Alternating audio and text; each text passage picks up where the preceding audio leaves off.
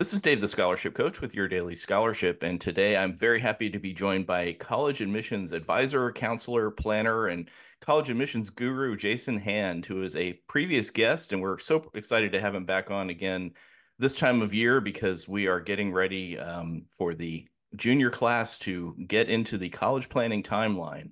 Jason, thanks for coming back on the show. Thank you so much. Pleasure to be here.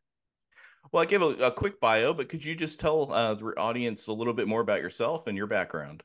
Sure. I have been uh, I have been doing college planning for about the past 25, almost 30 years. Um, but about 30 years ago, I started my first job. I was uh, an assistant director, associate director, and director of admissions at a at a state college in, in, in New Jersey called Jersey City State College, and it transitioned to New Jersey City University a couple years later. Um, I have been the director of admissions at Rutgers University in Newark, uh, where I was there for about 11 years. And um, I am currently um, in charge of enrollment for the community college system in the city of Philadelphia. Um, and I run this business sort of simultaneously. So I, uh, I am, I am, I'm managing two full time jobs, and I love both of them. That's awesome. Well, like I said, we're here today to talk about uh, the class of 2025 and the timeline for college planning. So, um, even before I I hit the record button, you were you were excited and already were telling me some of the stuff kids should have already been doing. So I'm just going to kind of open the floor to you and um, you tell us what should the class of 2025 be doing.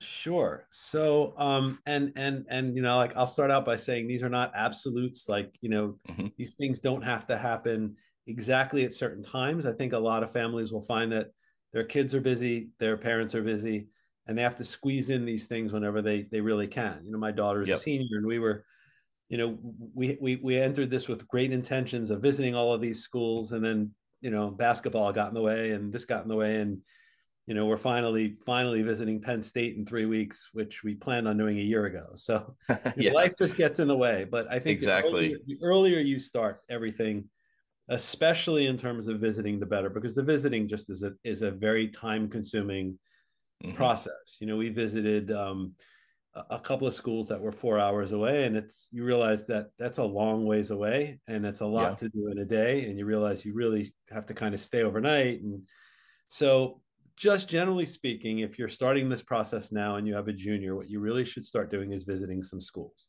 mm-hmm. um, and what what you want to try to do if your child is really not sure about where they want to go is start talking about distance from home. What are they comfortable with? You know my my daughter went to sleepaway camp for years. She was comfortable being away from home.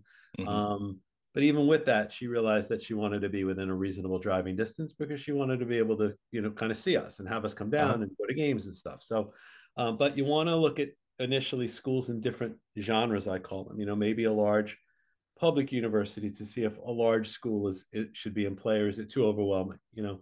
Um, mm-hmm. maybe a small private school you know something that's three to five thousand students with a really nice campus. Uh, maybe a school in a city if you have a kid who's comfortable being in a city maybe they want an urban environment with more things to do. You know being in in at, at the university of pittsburgh in the middle of a major major city is very different than being at Penn State, which is in the middle of sort of its own sort of city, right? Which right. Mm-hmm.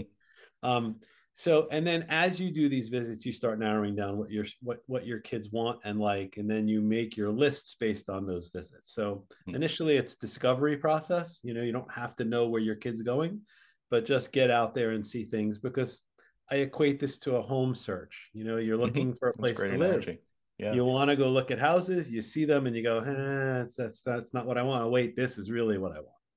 So I think this it's really helpful. Um, most of my juniors right now are beginning to to plan to take you know their first official SAT. Most of them mm-hmm. are doing it in March, and it's important to kind of know that because if you want to prep for it, a lot of prep classes will start eight or ten or twelve weeks before the test. Okay. Um, yep. The test is given in March. It's given in May. It's given in June. It's going to be given in August. So you want to kind of lay out. That's the SAT. I should specify that's the The ACT is given on a different time frame. But if you're going to take the SAT, you want to come up with a schedule that works and build time in so that you can prepare for it and there are lots of different prep companies and you want to check with them and see all right we got to work backwards like when do we want to start preparing for this it could be 12 weeks before right. the test so um, same thing with the act and some of my families are doing both tests to see which one's better for them. Then you really have to plan because you you know now you're now you're eating up a lot of different weekends with with testing. But right. so you definitely want to come up with a testing plan and that's kind of this this sort of item on the on the list. Um, if you do have an athlete and they are planning on playing sports, you do have to register sort of with with various NCAA sites and and different websites so that coaches can have access to you. Uh, they should okay. all of my athletes should really be working sort of in conjunction with their head coaches to help them with this process. They should be familiar with this and how to navigate them through that. I don't have too many kids like that, but um, and it's really for Division One or two sports. Division Three is okay. no scholarship. So, right. Um, you know, as you get into the winter and the spring, which is kind of where we are, you know, like I said, you want to pre- be prepping for your tests. Um, a lot of my kids are starting to make their schedules for senior year. Um, so you're going to want to have conversations about, you know, even though colleges are probably not going to see the grades for that year, they mm-hmm. will see the classes you're taking. Right. So right. you on the Common App, it does ask what is your senior schedule. So they really just want to make sure that you're consistently taking a consistent um, schedule in terms of difficulty. You know, if you've been taking okay. honors and AP courses all along, probably a good idea to still include some of those in the senior year mm-hmm. and not just yep. you know take take easy courses. Um, and then I guess this would be a really good time for them to start working on scholarships with you. So 100%. the earlier the better, right? Um, that, yep, that's right. Yeah. In fact, um, when when your episode comes out, um, a full tuition scholarship open to juniors will have just opened. So it's yeah, it's definitely the start of what I would call the scholarship long season for for um, the class of 2025 is has opened. Great. Um, we talked about, you know, as they start visiting, start making a college list. Usually I make a college list for my kids of about 20 schools, okay. initially 25 schools. Uh, and then they all just start to fall off as they realize, all right, maybe this one's too expensive and maybe this mm-hmm. one's not not realistic or maybe this one's just too far. So, um, you know, I make a, a, a document for my families that has you know the, the colleges the sizes the costs the enrollments the acceptance rates a lot of people look at test scores to determine difficulty of getting admitted. They really mm-hmm. should look at acceptance rates, and the College Board website's a great place to find that. Okay. Um, you know, because when you look at at at SAT scores now with the test optional um, thing happening now, the the test scores are getting very inflated because the fewer people who submit scores, the higher the scores are going to end up being. Sure. Right.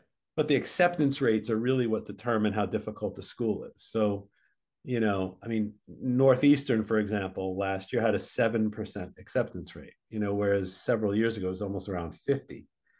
Oh, you know, if school's okay. got a 7% acceptance rate, you know, you got to realize that's at an Ivy League level. Right. You know, versus a school like I think my daughter uh, applied to Rhode Island, they had a 77% acceptance rate. So, okay you know you have to kind of gauge that acceptance rate in terms of, of of seeing whether or not it's realistic for your for your child. Um, and you can't even use gpas either because gpas are different all over the country yes. you know? Yep. some schools are on number scales some schools are on letter scales. The letter scales are all different. In our school district here which is a six high school district um, an a a regular a you get 4.3 points for an a and not a hmm, four. It's okay. not a 4.0. So you have your straight A's okay. and you have all regular courses. They inflated the GPAs, so it's yeah. It, you have to be careful. You know. Okay. Yeah. Yep. Yeah, um, and just with the students I work with, I notice so many different scales, and I, I, even have students asking me help help me calculate my GPA because I don't think I've ever seen a scholarship that's not based on a standard 4.0 scale. So right. yeah, yep. And we have high schools here that are on six point scales, like Secaucus okay. High School is on a six point scale, and Okay. Um, so what a lot of colleges are doing now is they're actually having students self-report their grades. There's something called okay. the self-reported academic record, which is a consortium of schools that all got together and they're members of it: Rutgers, Penn State, Delaware, Virginia Tech, Pitt, all the Florida, a lot of the Florida publics. And basically, what you do is you enter all of your grades on it's self-reported into mm-hmm. this self-reported academic record and it gets you get to choose the colleges you want to send it to And then Okay. those colleges on the back end will calculate their own GPAs for the student. Okay. Mhm. So Rutgers, for example, may say, you know, we're going to give an honors course one and a half points. You know, Virginia Tech may say, no, we only want to do one and a quarter points. But they, Mhm. you'll get like a Virginia Tech GPA or a Rutgers Yeah. GPA, and they'll all be different. But it normalizes the grades of everybody around the country. So Okay. um, they may see that, and you can actually start filling that in now. Also, I've been doing that with my kids. I put their freshman grades in, sophomore grades in, the junior classes in. I don't have their grades yet, but you can build it along the way. You could start it out as even as a freshman in high school and completing. That's the- great. Yeah. um, I tell my students right around April when they kind of get back from their from their break, um, their spring break, to uh, to start asking teachers for letters of recommendation. That's great. I Um, like that. You know what happens with a lot of teachers is at least where we are, is they will say to kids, "I'm only going to do 25 of them.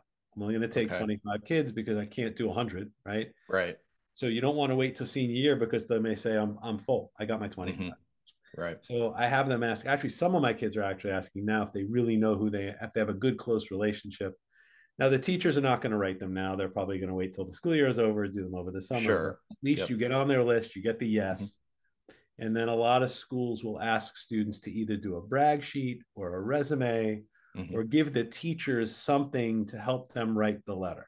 Yes. Yes. Absolutely. We think our teachers know our kids better than they really do. Yeah. yeah. and and that resume or that brag sheet should really highlight the things that you want that that teacher to write about. They might not know that you do community service. They might not know that Mhm. you play on the basketball team. They might not know that you you know work a job and and have a really good you know you've been there for years and you have real responsibility. So this, that's the opportunity to kind of let them know all the things that you'd want them to write about in that letter. Okay? So regarding uh, letters of recommendation or just recommenders, um, a best practice that I recommend from the scholarship side is have at least two academic and then two extracurricular. Are extracurricular references important for college admissions or not at all, or somewhere in between? Well, so most of the co- so on the common application, it tells you like how many of these these letters the colleges require, and then how many they'll allow as as optionals, right? So Okay. so most colleges will require some require zero. Like Rutgers will not even accept letters of recommendation at all as a part of their process. Okay. And that's simply because last year they got 70,000 applications and they're not Mm. going to read 140,000 letters of recommendation. right? Yep. So it's just not important to them. Um, but some, I would definitely say you, you're going to need two teachers. Mhm. Okay. Some colleges will allow external recommenders. Okay. Um, they're usually optional. Do I know if they really will read all of this? Because now you're asking a college to look at transcripts, 4 Uh-huh. letters of recommendation, test score, you know, and you're talking about thousands of apps. I don't think it hurts to do it. I would submit it. If they don't read it, there's no harm done. You know, There you go. Yep. um, and I would guess that the smaller types of schools that spend more time looking at the Lehighs of the world, the Colgates, the Lafayettes, the your, your sm- the Wesleyan, you know, those smaller selective schools, the early decision schools, the Patriot League schools, you know, Mhm. they would probably that would be more important to them. My guess is that Okay. Penn State is not looking at letters of recommendation with Okay. 80,000 people applying, right? Yeah, that makes sense. So, and I think those schools anyway have a different model because they really value demonstrated interest and how, whether you visited or not, or whether you went to the open houses or not. So that's something you're going to want to research, and that's and there's a lot of information out about what schools value demonstrated interest. You know, and Okay. and Lehigh is really the model. You know, if you apply you you apply early decision to Lehigh, you have a much higher chance of getting in if you don't, because that's a really important thing to them and to Bucknell and to those types of schools. Um, How how would a student find out which schools um, consider demonstrated interest? Um, if you if you just Google like colleges that value demonstrated interest, you'll get you'll get lots of lists. But you can also ask the admissions offices and say, Okay. you know, is demonstrate because what Lehigh does is they actually give student the students an actual demonstrated interest score between zero and ten. So I I did some consulting work at Lehigh. I was on their campus for three days, and I- I sat with them and and watched how they made admissions decisions. Mm-hmm. And it was very, very interesting because they said we do a lot of similar, like us and Bucknell and all the schools in that that Patriot League athletic mm-hmm. conference operate the same way. That demonstrated interest is super, super important to them. Uh, and that if a, I, and they said, you know, if a student doesn't, you know, visit us and and and come to our open house and go to the table at our college fair, they don't get any points for demonstrated interest. And they said the most the, the most the biggest way you can demonstrate interest is apply by applying early decision because now you're saying okay. I'm all in. Right. I said to them, well, what would happen if you had an early decision applicant with, you know, 1300 on their SATs and, you know, really good grades, but you had a non-early decision applicant who never visited and they were number one in the class and they had perfect SAT scores, but they never did mm-hmm. anything to them. They had a zero and demonstrated interest. He didn't even blink. He said, we would waitlist that student because we know they don't wow. really want to come here. Wow. Okay. All so right. we know that kid wants to go to Cornell or an Ivy or a Carnegie Mellon. They don't really want like this is their safety school. Okay. Because people All typically right. don't visit their safety schools. Yeah. Yep. It's just interesting. I, as an outsider on that whole thing, I I could see a, a different argument where that kid may not have even heard of Lehigh until midway through his senior year, but he absolutely loves it.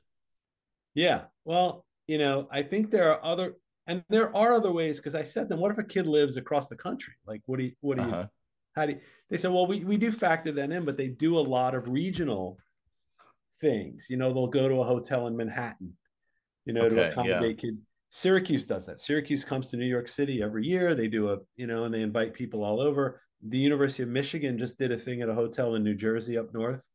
Okay. Um, for students interested, they rent a room. It's like a like a banquet hall, and they they do. So there are different ways to demonstrate interest other than physically going to the campus, especially now with all these virtual events mm-hmm. that they have online. Right. I would just say if you're interested in a school, attend as many things as you can, um, and it can't hurt. Um, so that is the demonstrated interest uh, um, thing. Uh, now is is a time where I'm discussing with students they should be doing in the summertime. Mm-hmm. Um, a lot of my kids will, will, already have plans. They're working at a camp as a counselor, they're doing whatever. But if they're not, and you're looking for something interesting to do that can help your application, it never hurts to do something related yes. to what you're going to study in college. You know, yes, 100%. Yep. Want to be a nurse?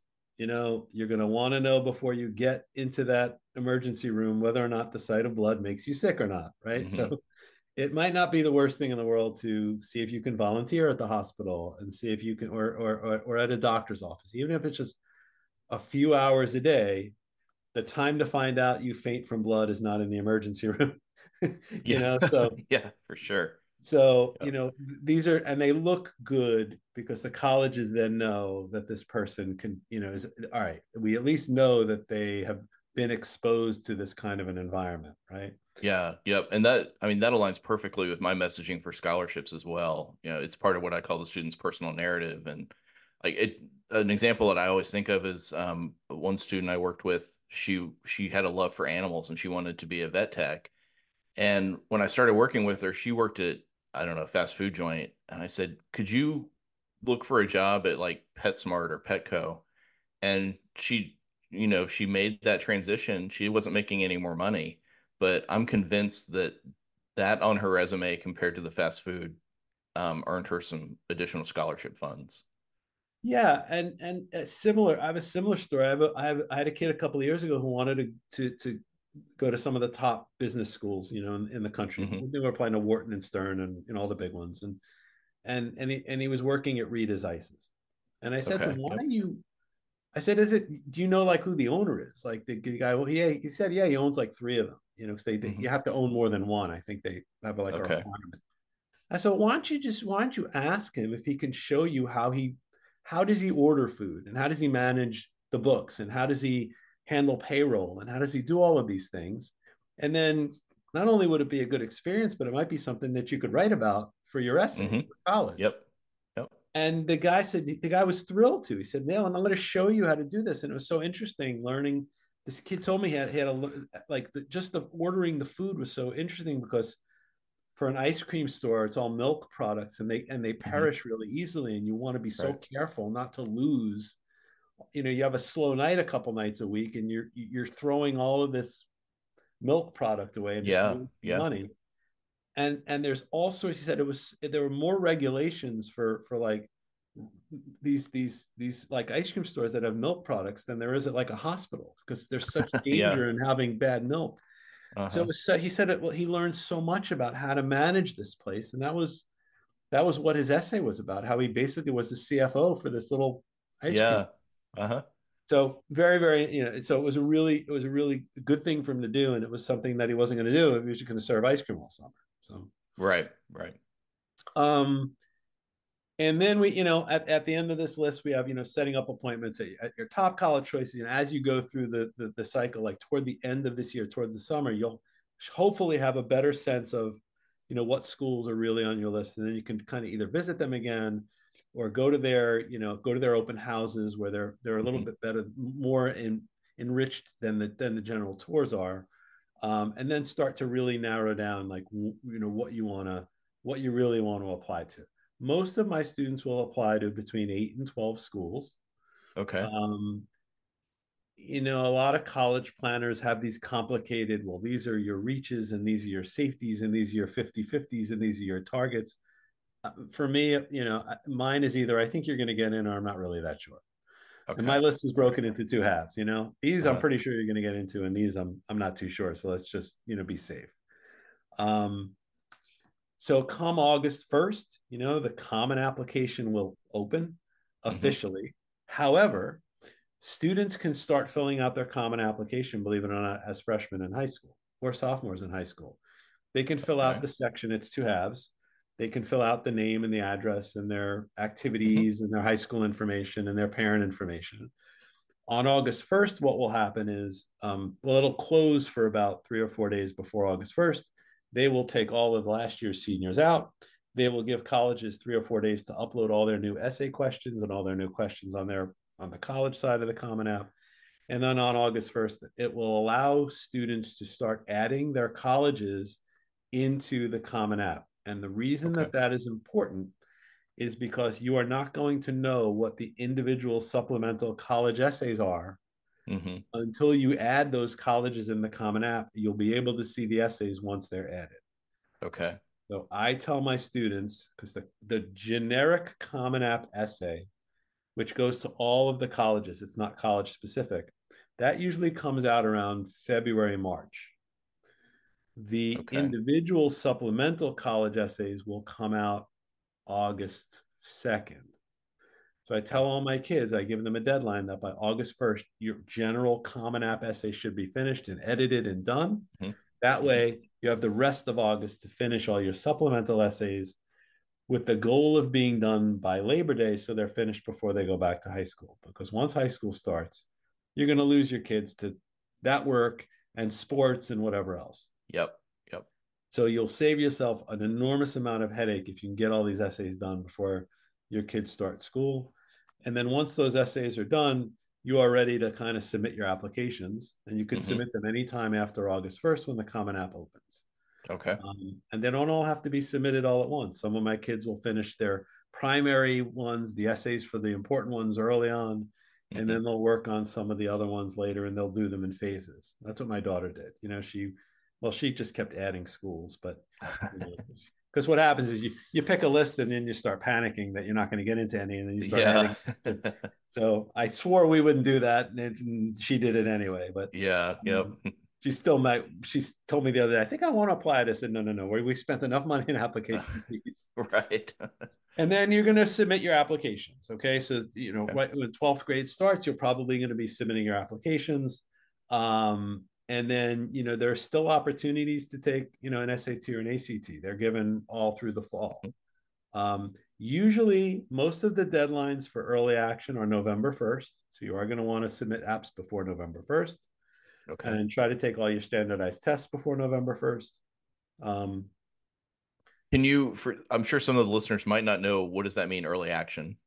So there are different decision plans, right? So there's early action, which is not binding. Okay, it's not a commitment. You can apply early action to all of your schools that offer it. And what colleges do is they'll say if you apply by the early action date, you'll get notified before all of the students who do not apply by that date. So, okay, Rutgers, for example, I forget the dates of notification, but if you apply by November 1st, you get notified by whatever it was, January. They just notified like about, you know, in the past couple days. But if you apply regular decision, you're not going to get notified until February. Okay. And I would encourage everybody to apply early action if you can, because, you know, it's like a restaurant. You know, once seats fill up, right? The more people you accept, the yep. fewer seats there are going to be. And then right. colleges sometimes start to tighten up and accept fewer and fewer students once they start getting deposits and deposits and deposits. Mm-hmm. Um, so you want to get in as early as you can. Um, early decision is a different plan. You can only do that at one school if okay. if the schools offer it, and mm-hmm. it is binding, which means you're if you apply early decision and you get in, you are signing an agreement that says you will enroll at that school. Okay. So the benefits are it could increase your chances of getting into some of the more selective schools in the country. Most of the Ivies right. have early decision. The Lehighs, the, those really selective, you know, smaller mm-hmm. uh, private schools do. The danger in doing that is that if you're telling us college that no matter what you're willing to enroll, their their their motivation to give you scholarship money may be less yes. because you told them you're coming no matter what. So that's right. Um, yeah. And then the other downside is if you apply early decision to a college, you get in, and then two days later you get a full scholarship somewhere else. You just you just kind of like, you know, screwed yourself a little bit. You know, if you really yeah. want to get money. Yep. So, so yeah. you, the only I tell people you only do that if you know it's there's no concerns with financials. This is like the school you've wanted to go to since you're two years old Mm-hmm. You know, if you have posters up at the University of Michigan from the time you were two years old in your room, maybe that's well, they don't offer early decision, but you know, okay. the idea is that that would be a school yeah. you'd want to do that at, right? Right. I would not use it as a tool to try to get into a school because you think it's going to be easier that you really don't want to go to. Uh huh. Okay. But some of my kids do, you know. okay. So, um, and then you really just want to you know you want to make a document that has all your college application deadlines make sure you meet your deadlines. There are a few colleges in the country who have october 15 application deadlines. The university of north okay. carolina the university of south carolina uh, i think clemson uh, is one. Some do. So just keep an eye out for that because you know, a lot we get into that November 1st mentality, but there are some like Florida State may have been one. I'm not sure. They used to may have, but you you might you just have to really check your deadlines for both the applications as well as their financial aid deadlines, which we'll talk about in a little bit. Um, okay. You know, seniors should, you know, when you're applying, should be meeting with their guidance counselors to make sure that they're coordinating with them to send out the transcripts and the letters of recommendation. They go, the guidance counselor is responsible for doing this. The student is responsible for sending test scores and the applications, but the guidance counselor handles high school transcripts and letters of recommendation.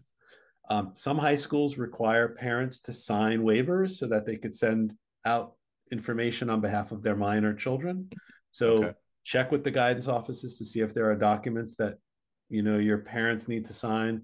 They may be online. I know Naviance and Scoir have online portals where parents can can do this. Mm-hmm. Um, so students should definitely be meeting with their guidance counselors.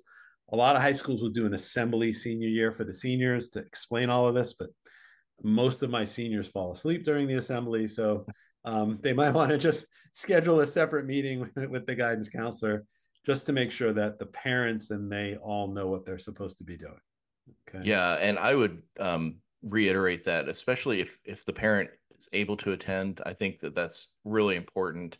Um, and many of the schools, in addition to talking about just strictly college admissions and things like that, they're going to talk about scholarships and local scholarships that your high school makes you aware of are your absolute best opportunities to win scholarships. So um, definitely tap into your school. Hopefully, you have a good guidance counselor who is on top of that. Um, if you don't, you you know there are some other avenues, but um, yeah, that's a very important meeting to go to. Yeah, and you know, keep in mind that that like some of the bigger high schools, you know, you're talking about a, a student to guidance counselor ratio of 100 to, to 1. Yeah. You really have to advocate and and and get in there. I know the schools that have Naviance or Scoir, one of these systems, it's a little bit easier because you request your transcripts through these these mm-hmm. portals. but right. you still have to make sure that your counselor actually sends them out. You know, yep. So you can yep. put the request in, but it doesn't mean they, they actually go anywhere. Yep. Um, I had mentioned, you know, we're going to uh, submitting applications, and you mentioned, you know, continuing the scholarship search. Yep. Um, and then you're basically going to be waiting for for decisions from the schools. But you, you, you then, once your applications are submitted, can really start filling out um, financial aid documents once they mm-hmm. are available. This year they were unusually late. Um, right. It used to in private in prior years was around October 1st. The FAFSA would yep. be available. I know they made some changes to it. It was available uh, December, uh, like the very end of December, and a limited basis yep. opened, and then it kept closing and opening and closing and opening and closing. I think now it's a little bit more consistent. It seems to be open. Um, it's a little bit easier to fill out than it was in years past because mm-hmm. in years past there was a mechanism that it it had to link to your to the IRS and pull your tax return in. Now it doesn't do that. You just fill in basic information. It's really simple. The important thing to know for your FAFSA, which is one document that you're going to need for financial aid, there's another mm-hmm. one. Yep. Is that the student needs a user ID and a password, and the parent needs a user ID and a password. You can set those up at any time, uh, even before the FAFSA is available. At least you have the username and password. And then when you go in, it allows you to link the parent and the student together using that that ID and password. That's how they know that you're that you're a family. Even if you have a set of twins, you need one for each twin, and then okay. you need one for yourself. And you actually have to do the FAFSA twice when you have twins. So mm. um, fun. The other, yeah, the other document that you're going to need to do is called the CSS profile. Well, you won't, not necessary. Let me take that back. There is a list of colleges out there that are members of this CSS profile, mostly private schools, some of the more selective publics like North Carolina's Chapel Hill, UVA, I think Michigan's on there. It's it, it's on the College Board website. The College Board website houses this CSS profile. Um, if, if you just Google CSS profile colleges, you will get a list of all of the colleges that require this document. And if you find any of your schools on there, then you're going to need to fill out this document. This document is much more invasive than mm-hmm. the FAFSA is. It asks much more detail because this money is not coming from the government like the FAFSA money is. This money is coming right. directly from the schools. So they are much more um, diligent in finding out if you deserve any of their money or not. So they ask a lot of questions, and it doesn't link to your, you know, to your tax return. It asks a lot of questions about income and businesses and balances and bank accounts. Yep. Um, you may need a financial planner or your accountant for help with some of the questions on there. I am certainly not one. Um, but there are just the important thing is there are two documents when, when you apply for for financial aid. And colleges have different deadlines when these are due, separate from the application deadlines. There are different financial aid deadlines. And usually, right after you apply to these colleges, they email the students back and tell them, hey, if you're going to be applying for financial aid, these are your deadlines. Mm-hmm. Students typically just ignore these emails because they yeah. don't know what they really mean. So it's very important for parents to just kind of take a look and see what emails they're getting from the colleges once the applications are submitted. This information is also easily found on any of the college's financial aid websites, and they're usually front and center on any college website. There's a financial aid or a tuition services area, and they'll tell you when all of these things are due. I'll okay. throw a, a pro tip in there on on the email stuff. Set up a unique email address that the, both the student and parent have access to for college admissions and scholarships. And that way you both have eyes into it and if the student fails to check the email the parent can know what's going on. That's a great great tip. I had started i heard you say that and all of my kids i've told them just create a separate gmail. Yep. you know dave's colleges 2024 2025 you know and then that is the because their their regular email is getting bombarded with stuff already from college because right. probably when they took the sats said yeah i want to get information from colleges. Mm-hmm. when you say yes to that question colleges can purchase your name right. around the country for like 39 cents a name and you're going to get stuff from everywhere. So it, it's good that you won't get spammed you know it's, it's dedicated to this and it's and it's and there's no there's no issues with sharing with parents. So I think that's a great that's a great um, a great tip. Um, there are some colleges around the country that might ask for senior grades. Mm-hmm. Um, they are few and far between. I know Syracuse University always asks students for first marking period grades. Okay. Um, if you have not gotten a decision from a school and they ask you for mid-year grades, it means that there is a concern of theirs about okay. what prior grades were. Mm-hmm. So they're probably wanting to see whether the pattern of grades continues or changes. Um, but for the most part, you're probably not going to need to send any senior grades to colleges. Um, if you do have to, again, go see your guidance counselor. Um, or some colleges will allow you to update that, that self-reported academic record with okay. the senior grades. Mm-hmm. Um, and that's that's really what I help my families do. Okay. Um, come the spring, you should start getting your financial aid packages back. You should have most of your decisions back, and you should have an, an idea of what the, the actual cost is going to be of, of mm-hmm. college. Mm-hmm. And then you start making decisions. You will have to decide what college you want to attend by May 1st. That's kind of the national deadline. I would not wait until May 1st because the earlier at some schools you deposit and decide, the better housing options you have, the earlier you get invited to your orientations and the better class selections you have. But May 1st is the deadline um, and once you deposit you you're ready to celebrate. You know your process yeah. is, is basically finished although you do have to pay for it. So yeah. the unpleasant part begins. Yeah yeah. Well hopefully they've been been looking at scholarships during this whole process and and they can not have such a financial burden because of yes. that yep. So i mean and that is basically you know like i say you know we started you know this in junior year but if any of the families have younger children you know there's no harm in starting you know mm-hmm. visiting schools earlier starting these conversations because most of the kids that i talk about even junior year haven't thought about it and when i ask them you know what are you looking for in this experience you know how far from home do you want to be i just get a bunch of i don't i don't i don't yeah. know i don't yep and i say well what do you think about this school they go i don't know i never saw it you know i don't even know uh-huh. what that uh-huh. means so I think it's it's important to to to visit and and and see what's out there, even if they're local colleges. Even if you mm-hmm. visit something nearby the house, they'll get an idea of what it looks like and what it feels sure. like. And yep. so I can't emphasize that enough because you never have enough time, and unfortunately, visiting is the most time-consuming thing that you're going to do. So yeah. I would start that as early as you can. And do you recommend visiting when classes are in session?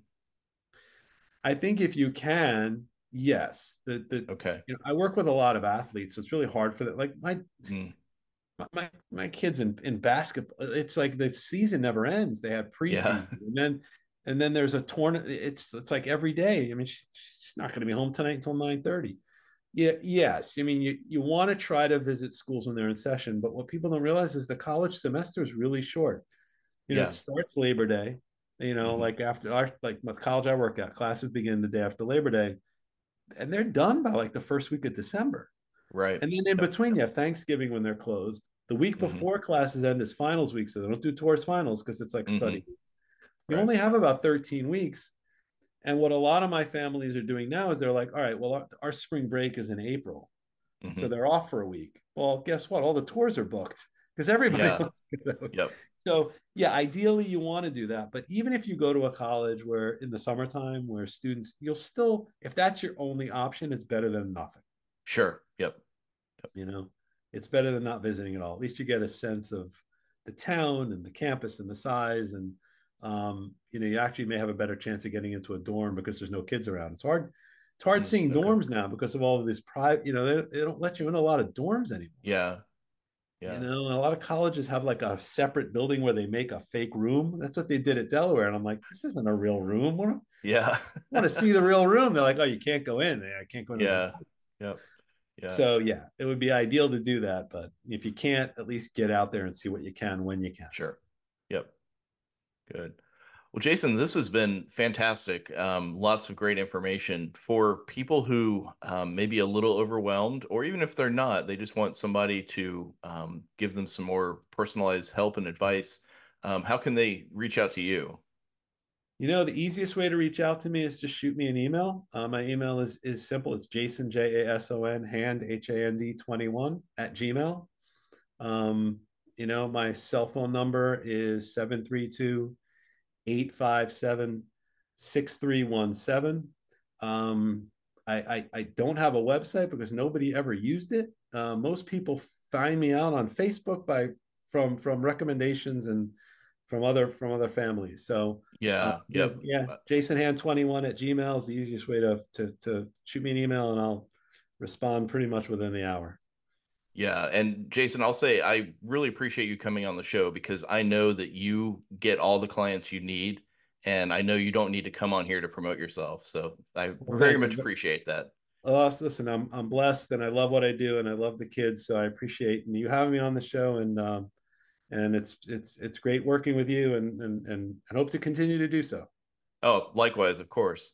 Well, again, it's uh, Jason Hand. Thank you so much for joining us. And um, we will put your contact information in the show notes of the episode. And um, thanks again, Jason. Appreciate it. Excellent. Thanks so much. Class of 2025, the time to start applying for scholarships is now. My Class of 2025 scholarship coaching service allows you to take advantage of all the scholarship opportunities that are open during your junior and senior years of high school. And by starting as a junior, it allows you to win scholarships that are only open to juniors, while also giving you the practice you need for the huge scholarship opportunities that open up during your senior year. During the first month of the program, we'll start to build your personal narrative. I use my five pillars methodology to help you build this foundational key for winning scholarships. Included are an unlimited number of video conferences with myself to help you perfect your personal narrative. And in the first month, we'll get started on your scholarship roadmap. This is a personalized and curated scholarship plan based on your profile. Additionally, I'll work with you one on one to help perfect up to 10 scholarship applications per month. I'll review your applications, essays, and projects, providing advice and feedback on how to improve your scholarship entry. Availability of this program is extremely limited, and when it sells out, it will not be offered again. It is suggested that you have a GPA of at least 3.5 and at least one extracurricular activity that you're passionate about. Click the link in the show notes of this episode to learn more, or go to nodebtcollege.teachable.com and look for the Class of 2025 Scholarship Coaching Program.